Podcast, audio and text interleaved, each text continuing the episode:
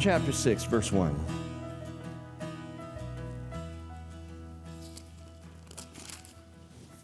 After these things, Jesus went away to the other side of the Sea of Galilee or Tiberias. A large crowd followed him because they saw the signs which he was performing on those who were sick. And then Jesus went up on the mountain and he sat down with his disciples there. Now, the Passover, the feast of the Jews, was near. Therefore, Jesus, lifting up his eyes and seeing that a large crowd was coming to him, said to Philip, Where are we to buy bread so that these may eat? This he was saying to test him, for he himself knew what he was intending to do. Philip answered him, 200 denarii worth of bread is not sufficient for them, for everyone to receive a little. One of his disciples, Andrew, Simon Peter's brother, said to him, There's a lad here who has five barley loaves and two fish, but what are these for so many people? Jesus said, Have the people sit down. Now there was much grass in that place, so the men sat down, in number about five thousand. Jesus then took the loaves, and having given thanks, he distributed to those who were seated. Likewise, also of the fish, as much as they wanted. When they were filled, he said to his disciples, Gather up the leftover fragments so that nothing will be lost. So they gathered them up, filled 12 baskets with fragments from the five barley. So Jesus, perceiving that they were intending by force to make him king, withdrew again to the mountain by himself alone. Now, when evening came, his disciples went down to the sea. And after getting into a boat, they started to cross the sea to Capernaum. It had already become dark, and Jesus had not yet come to them. The sea began to be stirred up because a strong wind was blowing. And then, when they had rowed about three or four miles, they saw Jesus walking on the sea and drawing near to the boat, and they were frightened. But he said to them, It is I, do not be afraid. So they were willing to receive him into the boat, and immediately the boat was at the land to which they were going.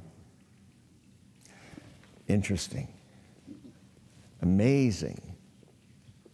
Stunning back to back miracles of Jesus. But why here? And I pray that you'll give us ears to hear.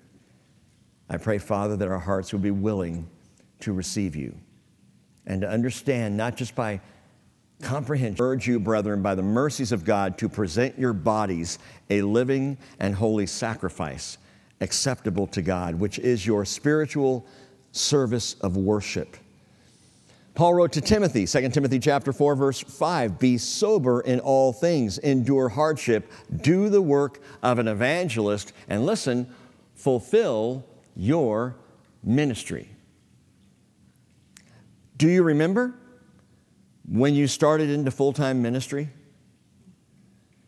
You see, the moment you gave your life to Jesus, you may or may not have recognized it, but that was day one of your full time ministry. And it's not the paid people, it's not the part timers, it's not the volunteers who have a title attached to their name. It is every single person who has ever given their life to Jesus to follow after him, to take up their cross and follow him. You have entered a life of ministry. We are in the ministry. Think about a life of ministry, which again, to which every follower of Jesus is called. A life of ministry isn't always what we think it's going to be. We can romanticize it, we can glamorize it, especially early on. But if we're following after Jesus, we need to remember a couple of things. We need to remember, first of all, Isaiah 53, verse 3, that he was despised and forsaken of men, a man of sorrows and acquainted with grief. And like, and Jesus himself said in John 15, verse 20, Remember the word that I said to you, a slave is not greater than his master. If they persecuted me, they will also persecute you. If they kept my word, they will keep yours also. I say that with a smile because, not because I'm, you know, sadistic or masochistic in this whole idea of following after Jesus. Hey, persecution's coming. Yeah. It's going to be a total train wreck. Can't wait. That hunger is imminent. Challenges and, and difficulties and hardships, they are part of the following after, especially because we follow after the one who was himself despised and forsaken. You see, everybody wanted something from Jesus. Everyone wanted something, whether it was the crowds who wanted to see more miracles or, or the, uh, the politically upset who wanted to make him king or the leaders who were just out for murder. Everybody wanted something from Jesus. What's interesting to me is as we open up John chapter 6, the ministry just goes on. That for all these things, Jesus is undaunted. And it wasn't easy to be undaunted being Jesus. He continued on. As we begin this chapter, John shares two, as we read, two astounding back to back signs. Remember, John only gives seven in his gospel, seven signs he calls them, and these in chapter six are the fourth and the fifth. There's only two more after this. John shares these signs, and beginning the chapter, he starts by saying, After these things, Jesus went away to the other side of the Sea of Galilee or Tiberias, and a large crowd followed him because they saw the signs which he was performing on those who were sick. So Jesus went to the other side of the Sea of Galilee. Let's understand something first of all. The Sea of Galilee is 13 miles long by 8 miles wide. It is not huge. I'll never forget the first time I saw it coming over a bluff in a tour bus above the Sea of Galilee. We could look out and see the whole thing, and I went, Lake Tahoe's bigger than that. That's the Sea of Galilee? One of the great surprises of traveling in Israel is things are sometimes much smaller than you expect and sometimes much bigger. The Sea of Galilee, again, 13 by 8. It's Israel's only natural freshwater lake. Now, they have some other uh, basins that they have developed, but this is the freshwater lake, and they rely on the water from the Sea of Galilee. If you're looking at the Sea of Galilee, and I'll try and do this from your perspective, so the north to northwest shore, you have, is that right? Would that be west for you? Other way? That's your west. Okay. Okay. So from the north to northwest shore, you have like Bethsaida all the way around to Magdala. And that's primarily Jewish area, or, or what? All the way around to the eastern shore, you've got on the southwest Tiberias running around to Gadara, and that was prominent, prominently Gentile. So to go across the sea would be going from the Jewish region to the Gentile region. Liar Lake.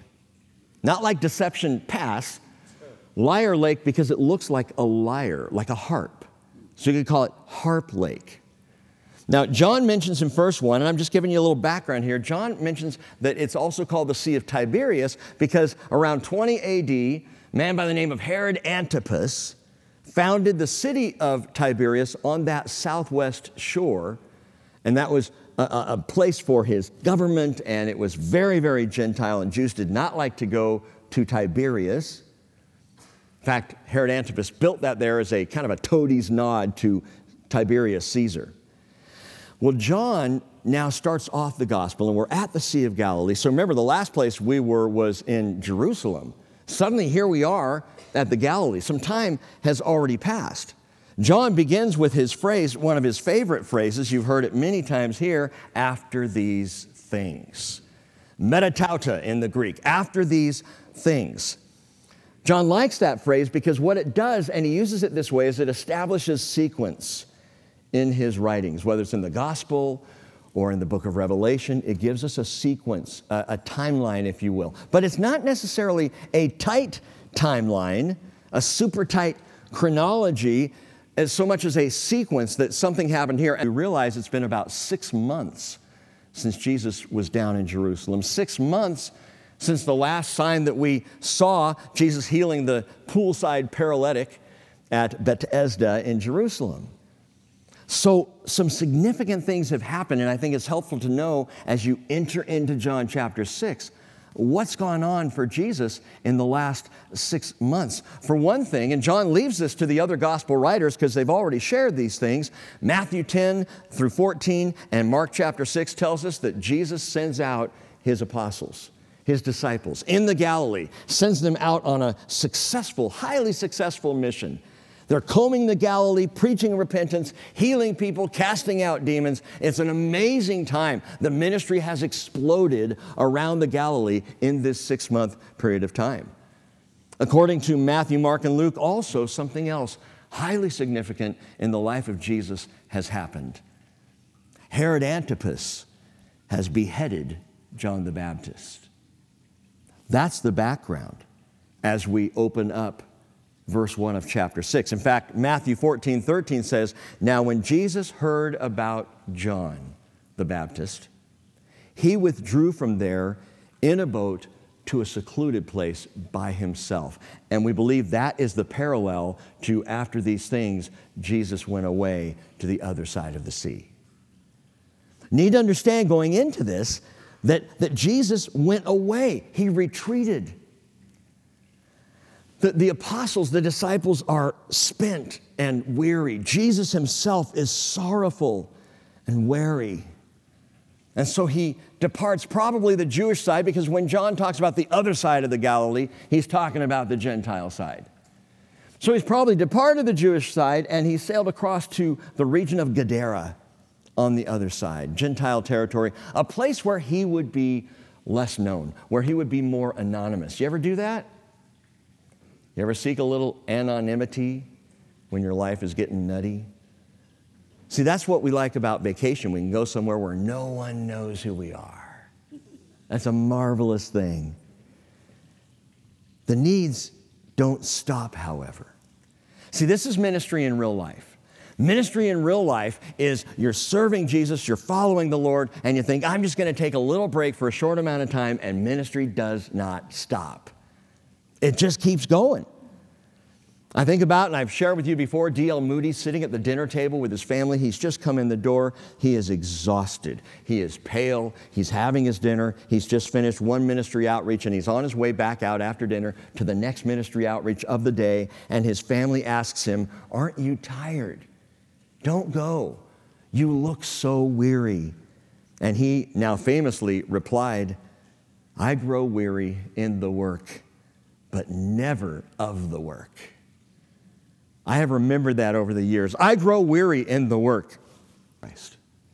So, though you may grow weary in uh, the work, you never grow weary of the work because this is an eternal thing. But you still have to ask the question how do you keep going?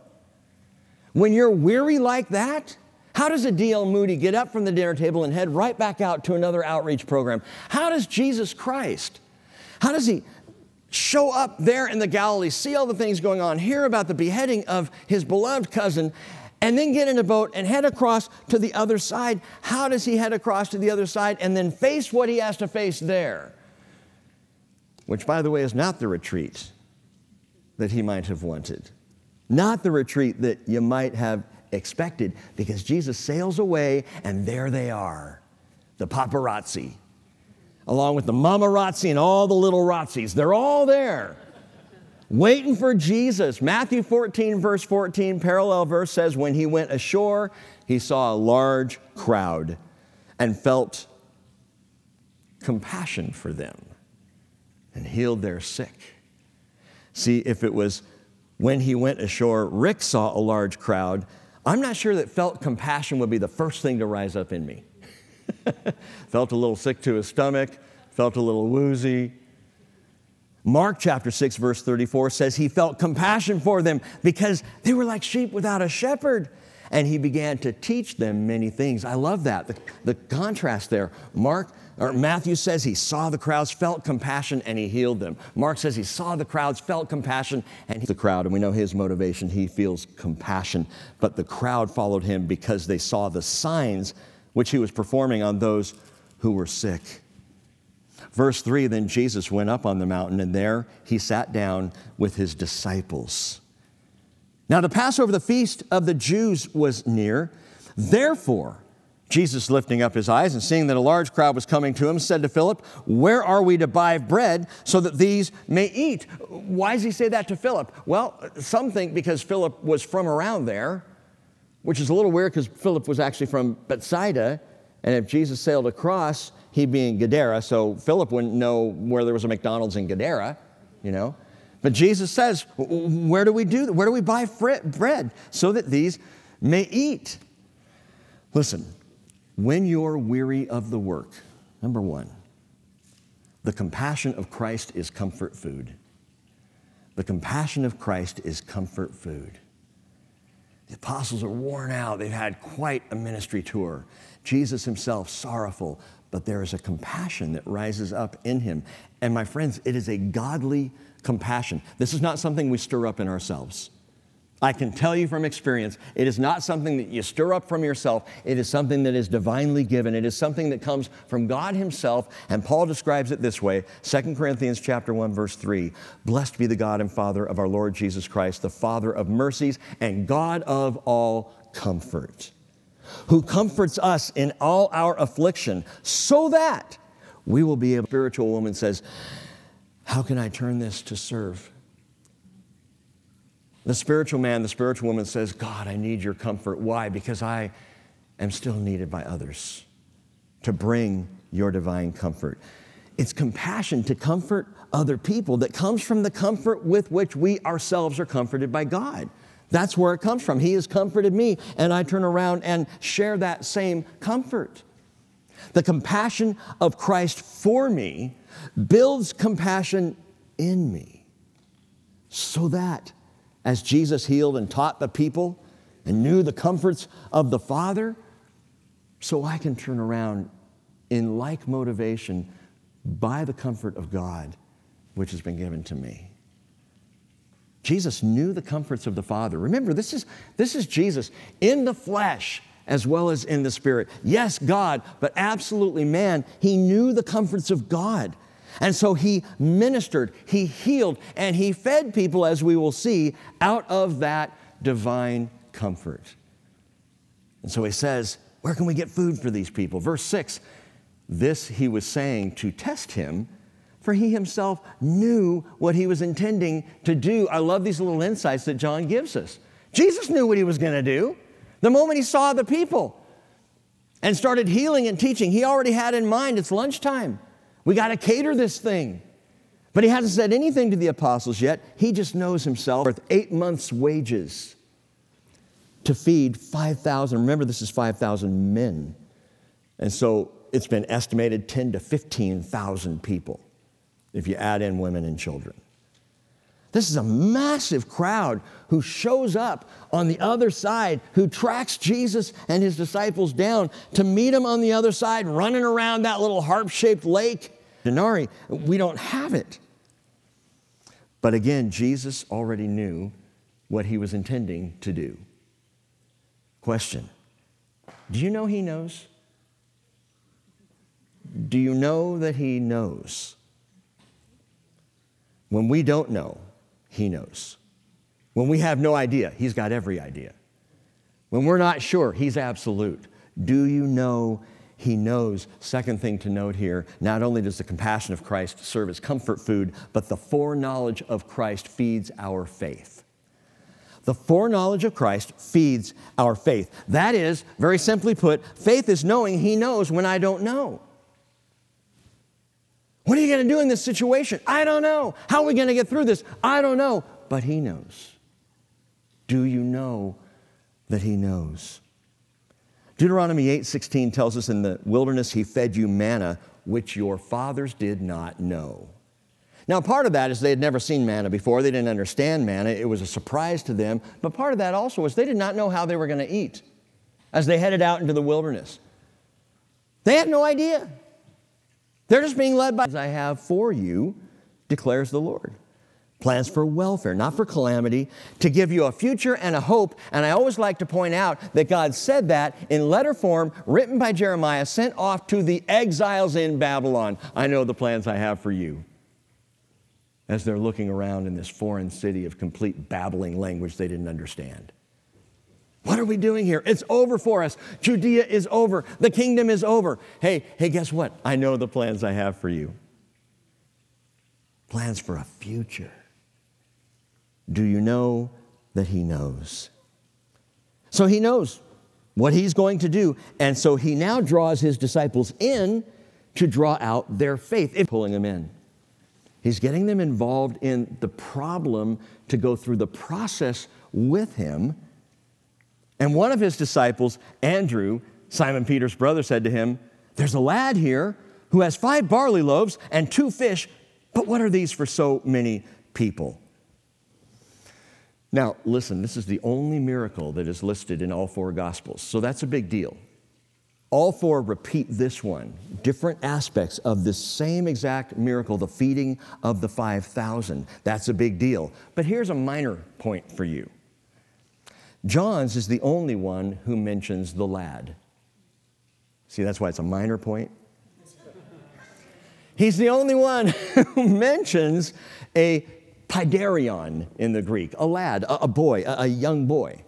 So we're talking about a kid, eight, nine, ten years old. Miracle is based on what this kid brought to the table. He just got his little sack lunch that he's hauling along, he's carried with him. And what's interesting is not only is he only mentioned in John, but he is left unnamed, he is unknown, again, unmentioned in the other Gospels, but he's not unimportant. Oh no, he's not insignificant, and neither are you. And you don't even have to know why. So that's the beautiful thing about following Jesus. Your significance is not based on what you think you know or how ready you are for what's coming. Your significance is based on the fact that He's going to use you. And that makes me significant. That gives worth and value to my life. He's going to use me. By the way, He's going to use me in ways I don't even know. Not only ways that I'm not prepared for, but He's going to use me in ways that I didn't even know He was using me when He was using me.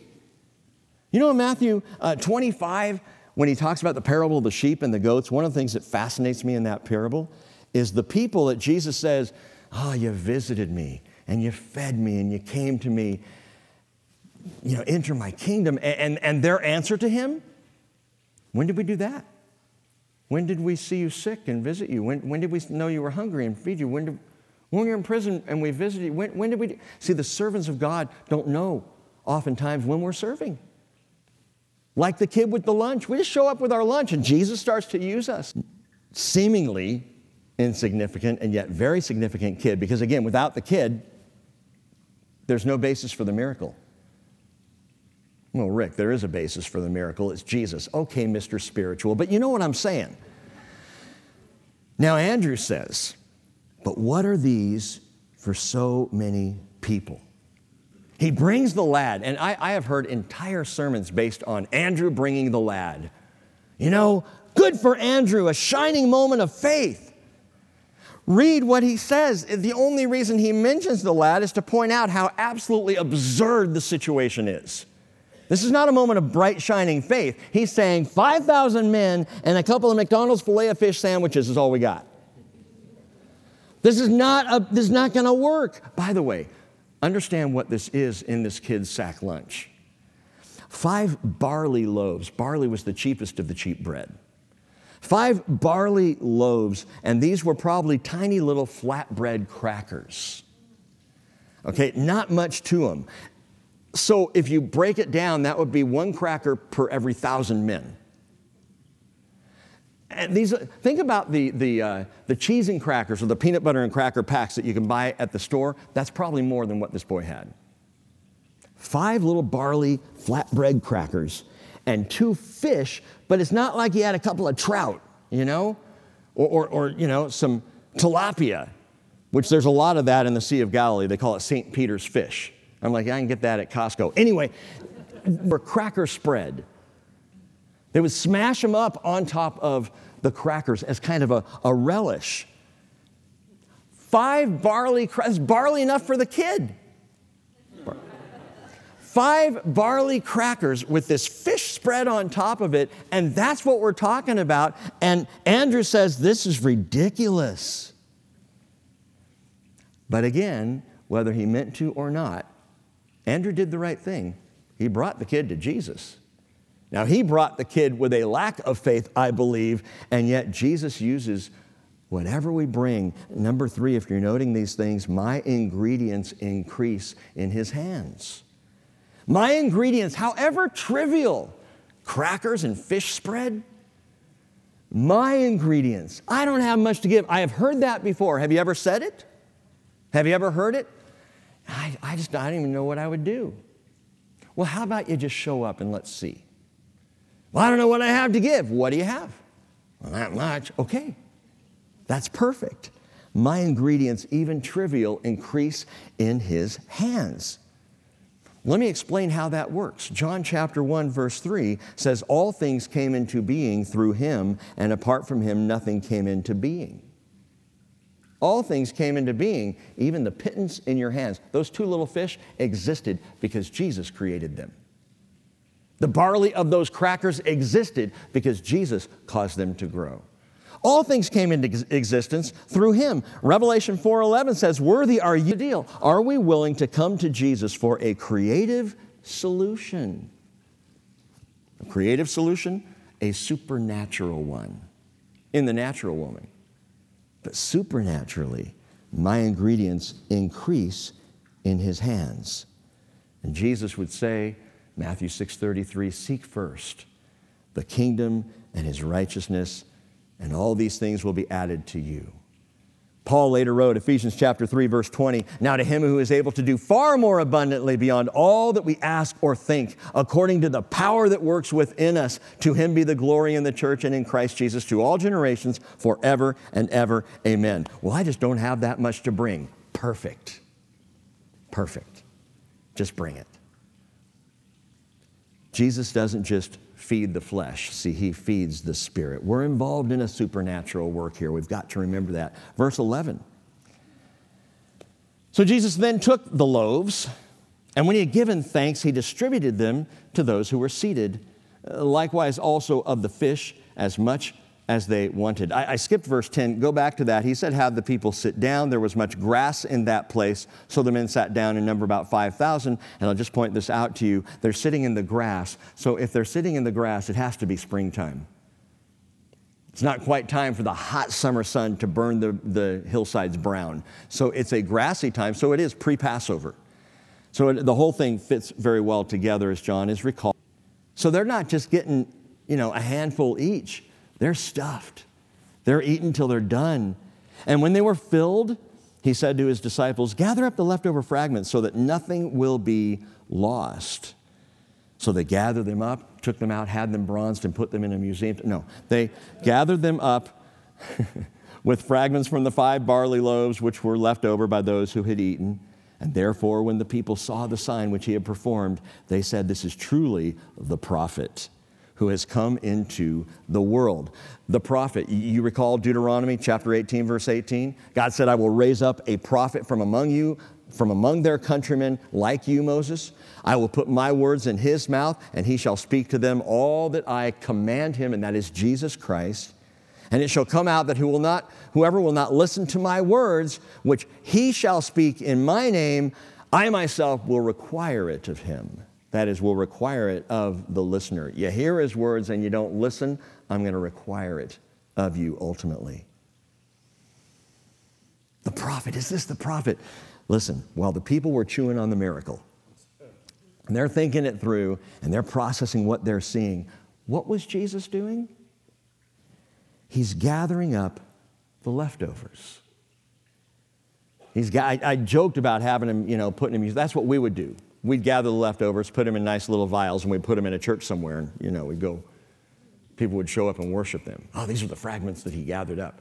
Probably, and it's just a guess here, probably they gathered all those up to be tell us, except for the fact that he gathered them up, these fragments. Listen, fragments, the Greek word is klasma, and it literally translates broken pieces. Gather up the broken pieces useless cracker crumbs, discarded loaves, untended fish. Number four in your notes Jesus cares about the broken pieces. He always cares about the broken pieces. Okay, Rick, that's emotional. You're just making something out of nothing. No, I'm not. Because the fragments indicated something to Jesus. The fragments were a parabolic picture for Jesus, if you will. By the way, something else in the Gospel of John, you know what he never does? He never shares a parable. In John's Gospel, no parables. In the previous three, tons, you know, there's lots of teaching. John doesn't share the parables of Jesus so much.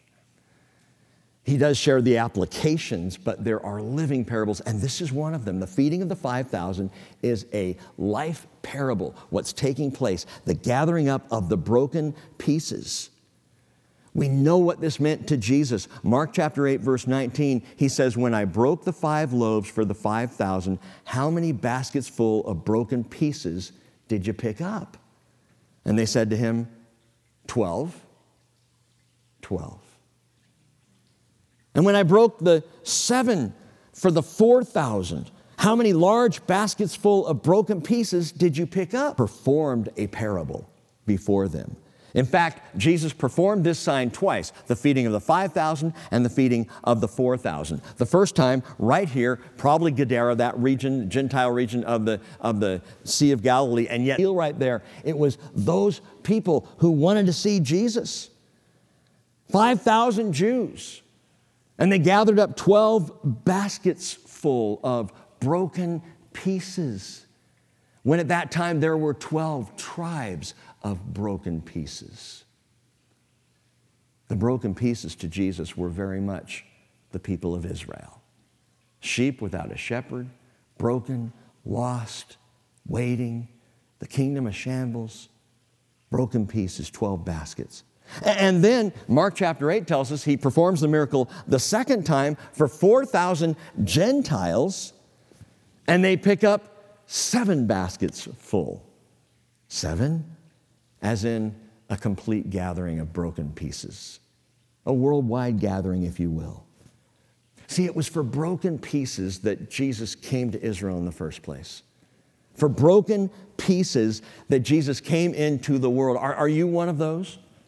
Feel like your life's a fragment, a broken piece? And you look around at all those other church people and you go, oh, I'll never be as whole as they are. And yet Jesus gathered you. Jesus came to collect you. Jesus cares about you. Broken on the cross. That the fragments might be collected. I'll let the Bible tell you. Psalm 147, verse 3 He heals the brokenhearted and binds up their wounds. Isaiah 42, verse 3 A bruised reed he will not break, and a dimly burning wick he will not extinguish. He will faithfully bring forth justice. Or Isaiah 61, verse 1, Jesus' mission statement The Spirit of the Lord God is upon me because the Lord has anointed me to bring good news to the afflicted. He has sent me to bind up the brokenhearted, to proclaim liberty to captives and freedom to prisoners, to proclaim the favorable year of the Lord. What year is that? It's 2022. The favorable year of the Lord is this year because He is still gathering broken pieces. He's still caring, Jew and Gentile alike. His hands are wide open. Gather up the broken pieces. In fact, that's a mission statement for you and for me. Gather the broken pieces. They're the ones that the Lord desires to gather. By the way, what does this miracle have to do with Passover? Did you notice back in verses 4 and 5? John specifically says, Now the Passover, the feast of the Jews, was near. Now, if he had just said that, you'd say, Okay, well, he's just giving us a time frame here. He is. But the very next word he says in verse 5 is, Therefore. We would put it this way the Passover was near, and so because of that, Jesus performed this miracle. It is unnamed. Some say it's a Passover. I don't really think it was. I think it was Sukkot, but some say it was. Maybe, maybe not. If, if so, that would be five Passovers during the ministry time of Jesus. Because we know there are at least four, because John mentions four of them. Three specifically that Jesus goes up to Jerusalem to attend, and this one right here that apparently he does not go up to Jerusalem. He's in the Galilee when this particular Passover is near. Well, wait, he didn't go up to Passover? How do you know that? Because the very next feast in the sequence of John is chapter 7, verse 1, and it's not Passover, it's Sukkot, which is in the fall. And this is Passover season in the spring. And so Jesus is in the Galilee for this Passover, and he won't go up to Jerusalem again until in the fall for Sukkot. Interesting. You can think that one through. But what's going on here? Why does John even mention this and tie it into the miracle of the feeding of the 5,000 with bread. Do you get it?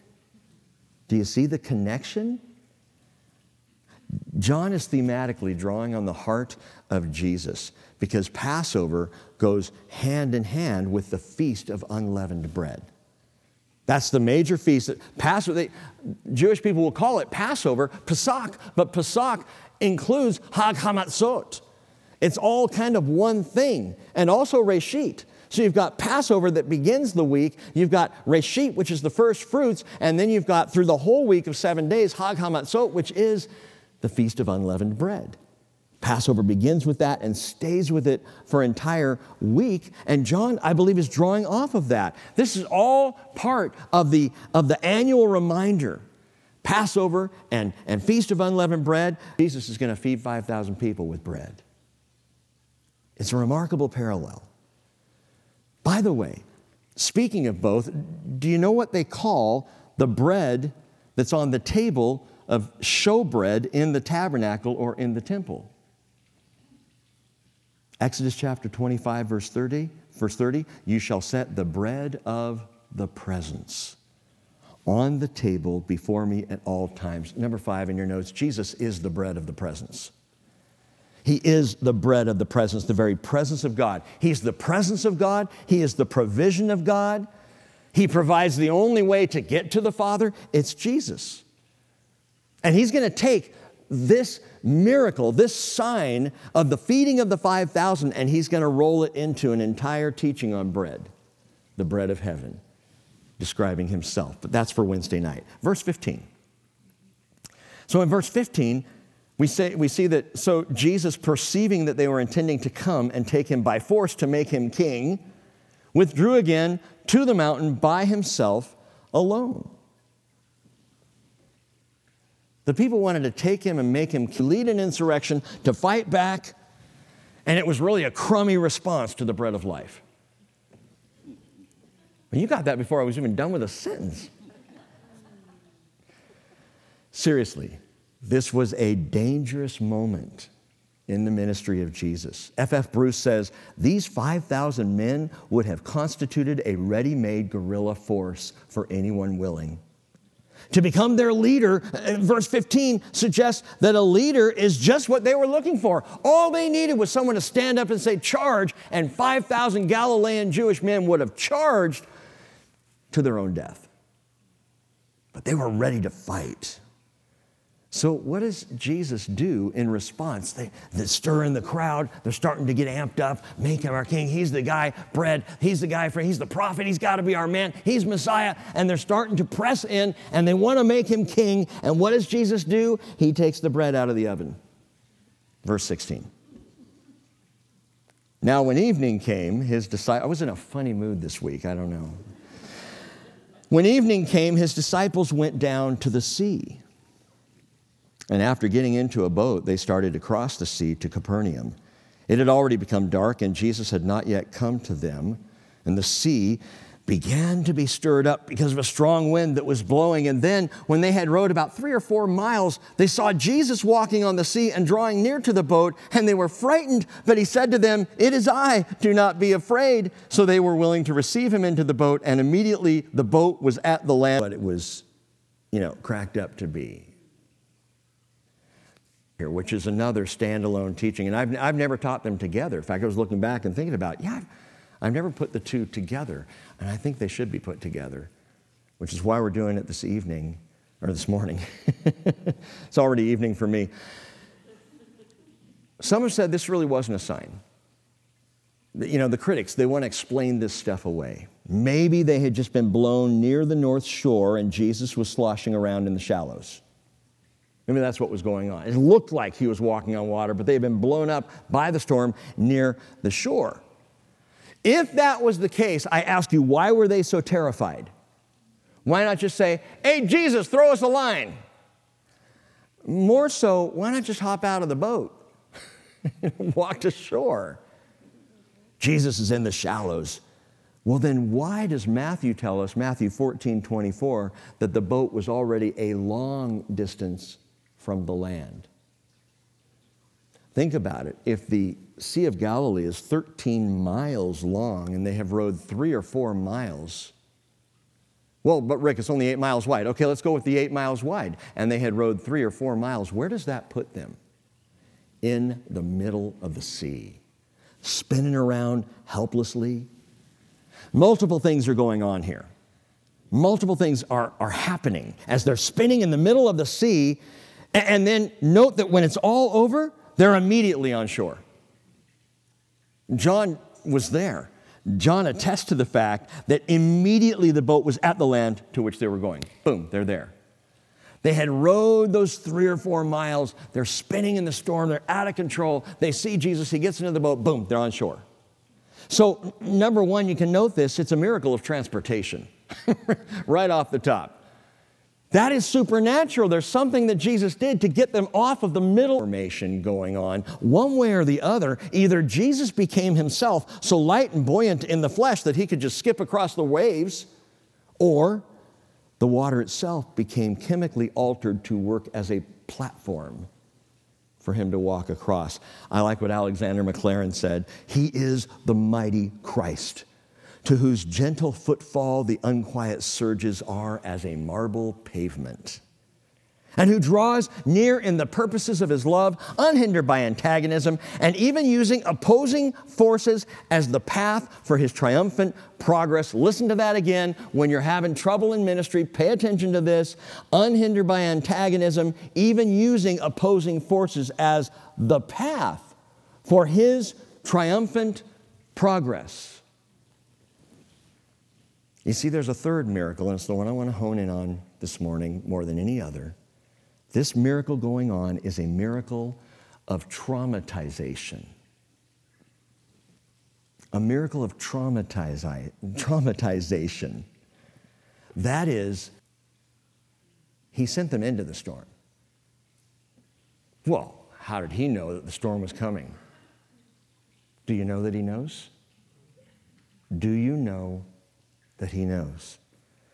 Matthew 14, 22 tells us that immediately, as the crowd's stirring up, they want to make him king, immediately he made the disciples get into the boat and go ahead of him to the other side while he sent the crowds away. Wait a minute. So, so you're saying he knew the storm was coming and he made them set sail knowing that they were going to go right into the mouth of that storm? You're saying that was intentional? Yeah. That's exactly what I'm saying. Jesus saw a storm swelling right there on shore in the heart of the mob. And Jesus knows this. He's Jesus, of course, he knows this. He sends them into the stirred up sea. That phrase, stirred up, is diegeiro, and it means to rise in agitation. The sea was angry that day, my friends. Those of you Seinfeld fans, you know what that's from, George Costanza. Sea was angry that day, my friends, like an old man trying to send back soup in a deli.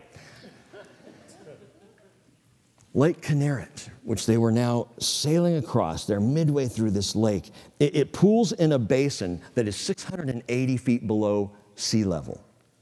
The air in the Galilee tends to be heavier and still, and, and usually it's pretty warm, kind of humid there.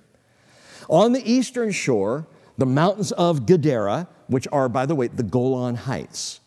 The really hill ranges through there are called the Horns of Hattin, and there are multiple wind tunnels that come off the cold Mediterranean Sea, blowing through those wind tunnels, explosive and sudden and unexpected. And even Sea of Galilee boats today have been trashed by these sudden storms. Just trying to encourage those who are about to be on a boat in the Sea of Galilee next month. This is what takes place on the Sea of Galilee. So when you look at this harp shaped lake at 13 miles by 8 miles, and you're looking over it going, how bad could it be? Bad. Especially when you think about the fact that the disciples were in a little 12 man skiff. Most of the boats on the Sea of Galilee, the fishing boats, were no more than 16 to 18 feet, maybe, in length. And even to put in this case, 11 guys on one boat like that, if it's calm and glass all the way across, you're probably okay, although I think Peter might have fallen out, but you'd be okay, you know. Storm starts to rise up and spin and the sea gets agitated, you are in serious trouble. Jesus sends his disciples straight into a squall. And what does he do? He goes off and has his quiet time in the hills. Proverbs 16, verse 9 says, The mind of man plans its way, but the Lord directs his steps. He knows what he's doing. He sends them into the storm. This was on purpose. Jesus, though, doesn't go with them. Have you noticed that? He, they had been in a storm before. Did you know that with Jesus? This is not the first time they've experienced a storm with Jesus. They had been in one prior, Matthew chapter 8, verse 23. When he got into the boat, his disciples followed him. Behold, there arose a great storm on the sea, so that the boat was being covered with the waves, but Jesus was asleep. So in the first storm, he's having a nap. And they came to him and woke him, saying, Save us, Lord, we're perishing. And he said, Jesus said, What kind of man is this that even the winds and the sea obey him? But there at least he was with them in the storm. This time he's not. This time he just sends them on on their own while he goes off and he's having his prayer time up in the hills. You ever feel like God has left you out to dry? Or in this case, wet to soak? Never feel like God has sent you into the storm and you're going, Where are you, Lord? What's going on, Lord? Save me, Lord. He's not even with us. He's not with me. He's not here. Verse 17 tells us that Jesus had not yet come to them. What does that tell us? That we know that He knew He was going to, but they didn't. They didn't know what was going to happen. All they knew was that they were miles from shore in the midst of a storm that threatened to take their lives and drown them all. That's all they knew. They could not at that point imagine what was about to happen. He was in the boat before, now he's not. We're dead. We're done for. Me have you believed? Blessed are they who did not see and yet believed. And note this in the midst of the storm, they could not see Jesus, but the Bible tells us the very one who sent them into the squall, he could see them. In fact, Mark chapter 6, verse 48 tells us, as Jake mentioned a week or so ago, that Jesus was watching from the Golan Heights. He was watching them. That is, he had eyes on them as they're spinning in the storm. They didn't know that. They didn't feel that. All they knew was their trauma, but Jesus is watching this take place. Sea is easily visible, even in a storm from the Golan. Now, listen to me. When you understand and accept that God sends us everything in how we think, it will change the dynamic of, of pain into perseverance. I can't see him, but I know he's got eyes on me. I can't feel him right now, but I know that he is with me. I know that he knows what he's about to do. I don't. I know that Jesus got me into this boat. Have you ever said that? God, why'd you get me into this boat? And his answer would be, I know what I'm doing. Do you know that I know? See, that's faith. Do you know that I know? And I'm not talking about laying blame on God. Oh, this terrible situation, it's all your fault. It, thank you, Lord. This is joy, my brethren, when you encounter various trials, knowing that the testing of your faith produces endurance. Or how about this, Hebrews 7:25? He is able to save forever those who draw near to God through him. We know that he can see them and we know what he's doing. He's praying. Here's what I suggest to you. He's praying up a storm. That he was praying for the squall. That he was praying, Father, give him a little tempest. Father, stir the waters. Father, bring the wind. Jesus praying for their stormy place? Well, he finally comes to them. That's a problem for some. That he walks on the water to them. By the way, it's according to Matthew 14 and Mark 6, it's the fourth watch of the night. Stay with me here. It's the fourth watch. That means it's between 3 and 6 a.m. What should have been only a three hour tour is now an eight to nine hour odyssey. They have been out there a long time. They are at their wits' end. They are wiped out. And maybe you are too. I've been waiting, I've been watching, I've been rowing, I've been praying, I've been crying out to Jesus, and He hasn't shown up, and He hasn't come. Maybe it's not the fourth watch yet. Maybe His purposes aren't accomplished in you yet. I, don't know. I've, I've really rolled this over in my mind quite a bit the last couple of days, especially. But maybe the purpose of the pain has not yet been realized or satisfied. I don't mean God satisfied in our pain. He is not satisfied in your pain, but perhaps there's something in me that needs the satisfaction of realization that I'm in this storm for a reason.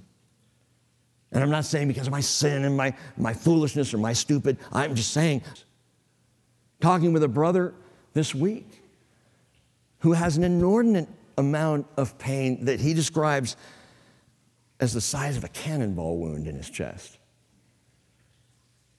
I came out of studying this to talk with him, and as we sat there talking, I just thought, I can't even fathom the pain that he's feeling right now.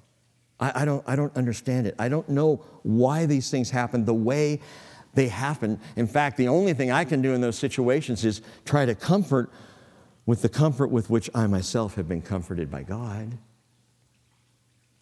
I know what he's done. I know what he says. I know how he is. And I do know this much. And listen to me. I know the storm doesn't last all night. I know the storm is for a season. It's, it's for a, a set amount of time. There is an end to the storm, whether we can see it or not. Leaves out, well, Mark leaves it out too, actually. Peter walking on the water. See, this is the same story. This is when Peter steps out of the boat, takes a step, looks at the waves, and goes down. And Mark leaves it out, we think because it was based on the preaching of Peter that the book of Mark was written, so you know why Peter would leave that out. John leaves it out. Doesn't mention Peter stepping out of the boat, walking toward Jesus, sinking down into the seas. Why does he leave it out?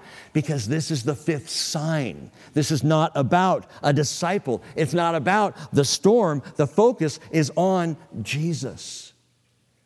Now look at what he says to them It is I. Sometimes I love our English translations. Can you imagine? Jesus comes walking out to them on the sea. They see him, they're terrified. The paschal moon is shining down through the cracks in the wild clouds, and the winds are whipped up in the waves. And here comes Jesus, probably glowing in that moonlight to a degree. And they see him, and they're terrified. And he says, It is I. Where do we get this stuff? You know what he says in the Greek? Ego eimi. Translate that to its exact translation I am. Now that's powerful. There stands Jesus Christ on the waves before them, in their terror, in their anxiety, in their turmoil, and he says, I am. I am. Hebrew translation, Yahweh. You know what? It doesn't matter because the declaration of who he is is in the manifestation of what he's doing, standing on the waves. Before them, ego eimi, I am. Who else can walk on the waves through a raging storm but God himself? And so when I asked you the question earlier, do you know that he knows? Let me ask you this question Do you believe that I am? Do you believe this about Jesus? He walks across the tempest. And then he says, Do not be afraid. Remember what he said in the first time they were out in the storm? Oh, you of little faith, don't be afraid. He says it again here, but note this. He literally says, Do not go on being afraid.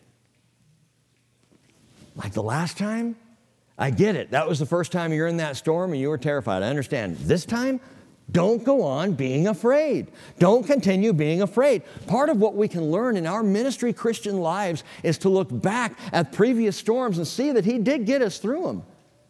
Don't go on being afraid. You were afraid once. Okay, don't go on being afraid, Jesus says. God knows. He knows when the deliverance must come, and He will show up. I am telling you this absolutely. He will show up at the exact right hour. So, what are you going to do when He does? Verse 21 They were willing to receive Him into the boat. And immediately the boat was at the land to which they were going. What will you do when Jesus does show up in the midst of your storm? Will you receive him? John 1, verse 12 says, As many as received him, to them he gave the right to become children of God, even those who believe in his name. And we end right here, save the rest for Wednesday, that immediately the boat was at the land to which they were going. I want to read you a psalm to sum this up. Psalm 107, beginning in verse 23. Just listen to this for a moment, because it is a prophetic psalm. Those who go down to the sea in ships, who do business on great waters, they have seen the works of the Lord and his wonders in the deep. For he spoke, I'm going to underscore that, he spoke and raised up a stormy wind which lifted up the waves of the sea. They rose up to the heavens, they went down to the depths, speaking of a boat. Their soul melted away in their misery. They reeled and staggered like a drunken man. They were at their wits' end. Literally, all their wisdom was swallowed up. And then they cried to the Lord in their trouble, and He brought them out of their distress to their desired haven.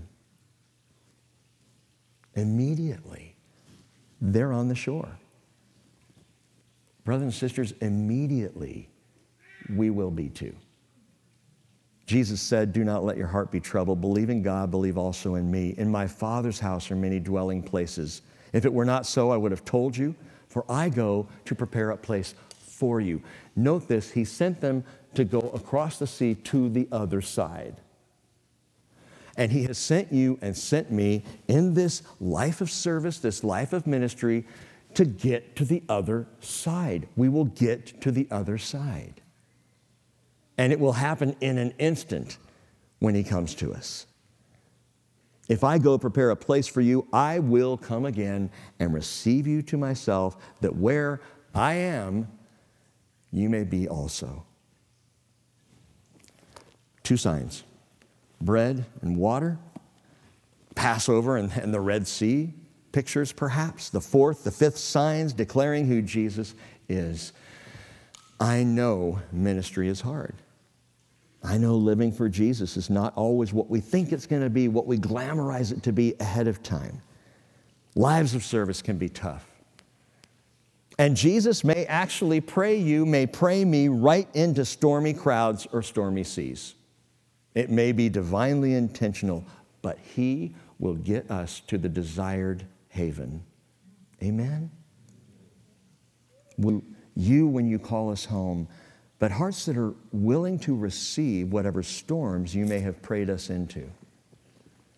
Oh, we know, Lord, that on the other hand, the enemy is always trying to attack. We know that Satan means everything to be destructive and life ending and evil, but we know your purpose completely drowns his. We know that your emphasis, that your desires, that your will is to accomplish things in us that we still don't know. But I pray, Lord Jesus, you would give us the faith to believe that you do know what you are doing. Ah, Jesus, thank you for the revelation of yourself to us again this morning. In Jesus' name, amen.